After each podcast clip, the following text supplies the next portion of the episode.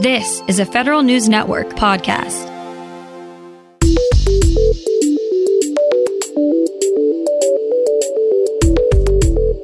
Coming up on today's federal newscast, one agency is now looking to take an overview at how the pandemic affected bringing on new employees. It may be a little easier for federal firefighters to receive workers' comp in the near future. And a handful of cases of agencies spending money they did not have go under the microscope. These stories and more in today's federal newscast.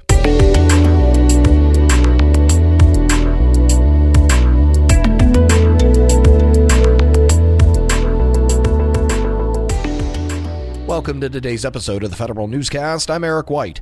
The Environmental Protection Agency is revising its onboarding process to reflect the pandemic's effects on the workplace. Rhonda Jones, a human resources director at EPA, said the onboarding will last for the entire first year of employment. After 30 days on the job, new workers can attend employee engagement sessions to help them acclimate to the job. HR will also host meetings and raise awareness of employee councils and affinity groups. The agency regularly adjusts onboarding processes by surveying new hires. The IRS is putting its new direct hiring authority to good use. Federal News Network's Jory Heckman explains. IRS Commissioner Chuck Rettig says the agency plans to use the direct hire authority it gained last month to bring 10,000 employees on board. Rettig says the IRS plans to hire 5,000 employees over the coming months and the rest next year. With direct hiring authority, Congress rescued us. But the agency is still running into financial challenges. Rettig says IRS operations support is $100 million short of where it needs to be and may need to transfer funds from other parts of the agency to make up the shortfall. Jory Heckman, Federal News Network. Federal firefighters may see shorter processing times for compensation claims. The Labor Department's Office of Workers' Compensation Programs has established a special unit for that group. The unit will use specially trained staff to help streamline the claims process. Federal firefighters often face challenges when filing occupational illness claims, OWCP says, but they're also at higher risk for certain diseases.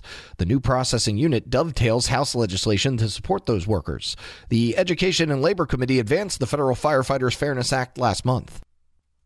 The Pentagon's top official for industrial base issues has left the job.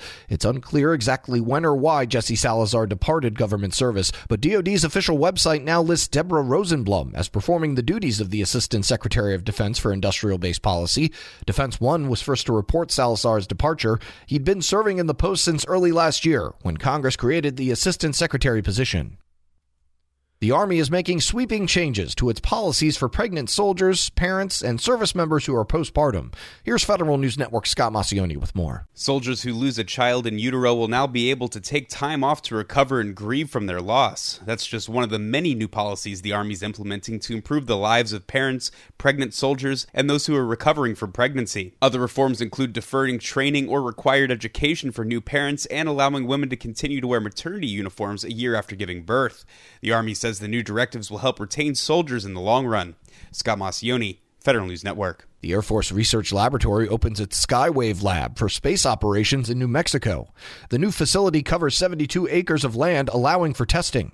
The building itself is 3,500 square feet and will hold workshops, test platforms, and support spaces. The $3.5 million facility will hold employees who test, develop, and deploy radio and optical diagnostics of the near Earth space environment.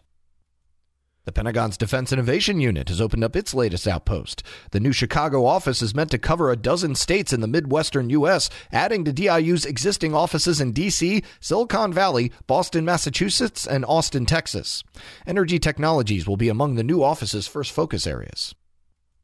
The General Services Administration is looking for ways artificial intelligence can help the government provide better public services.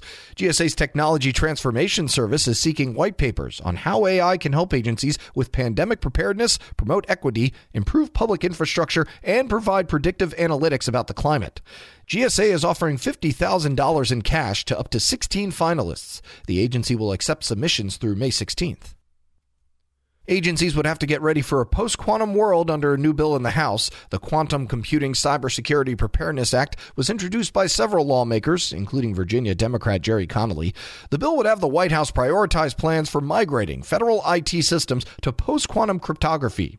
That work would have to begin no later than one year from when the National Institute of Standards and Technology issues post quantum cryptography standards. Experts widely believe quantum computing will be able to break current encryption measures, putting data and networks at risk.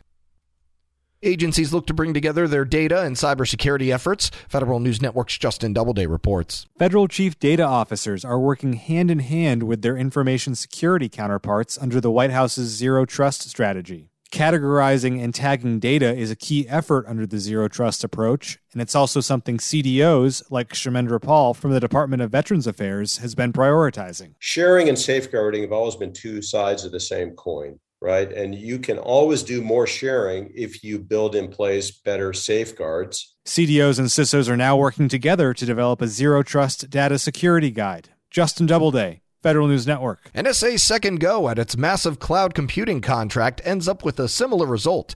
Federal News Network's Jason Miller has the details. The National Security Agency once again chose Amazon Web Services to provide classified cloud computing services under a new contract known as Wild and Stormy. NSA confirmed that it chose AWS over Microsoft for the vehicle that's potentially worth up to $10 billion. The decision comes after Microsoft successfully protested NSA's initial award to AWS last summer. NSA says it made the new award to AWS in February. Wild and Stormy is a continuation of NSA's hybrid compute initiative to modernize and address robust processing and analytical requirements. Jason Miller, Federal News Network. Agencies reported violating the Anti Deficiency Act 17 times as part of their annual review of their spending. The biggest offender of spending money it did not have was the Homeland Security Department, with six reports of violations. The Government Accountability Office says these violations did not all happen in the last year, but are reported for the first time in its fiscal 2021 report to Congress. DHS says one violation included 42 contract actions and 104 other transaction agreement violations between 2010 and 2016 with a value of more than $316 million.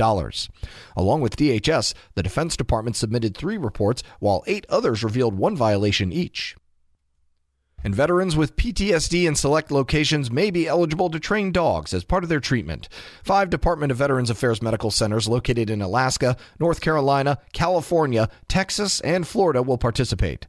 VA Secretary Dennis McDonough says the department is looking at service dog training as an adjunct to the options veterans have in treating post traumatic stress disorder. Veterans who participate in the pilot program will be allowed to adopt the dog that they train at the conclusion of the program if their doctor signs off on it. This program comes after Congress passed the PAWS Act, which was signed into law in August 2021. You can find more information about these stories at federalnewsnetwork.com. Search Federal Newscast and subscribe to the Federal Newscast on Podcast One or Apple Podcasts. I'm Eric White.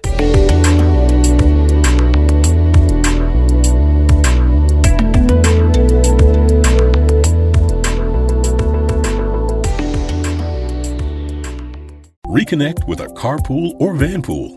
Even if you're commuting just a few days a week, Commuter Connections can match you with others that live and work near or at the same place as you. Prefer taking the bus or train? There's never been a better time to reconnect with transit. Plus, you have the added comfort of knowing Guaranteed Ride Home is there for any unexpected emergency for free. For more options, visit commuterconnections.org or call 1 800 745 RIDE. Some restrictions apply.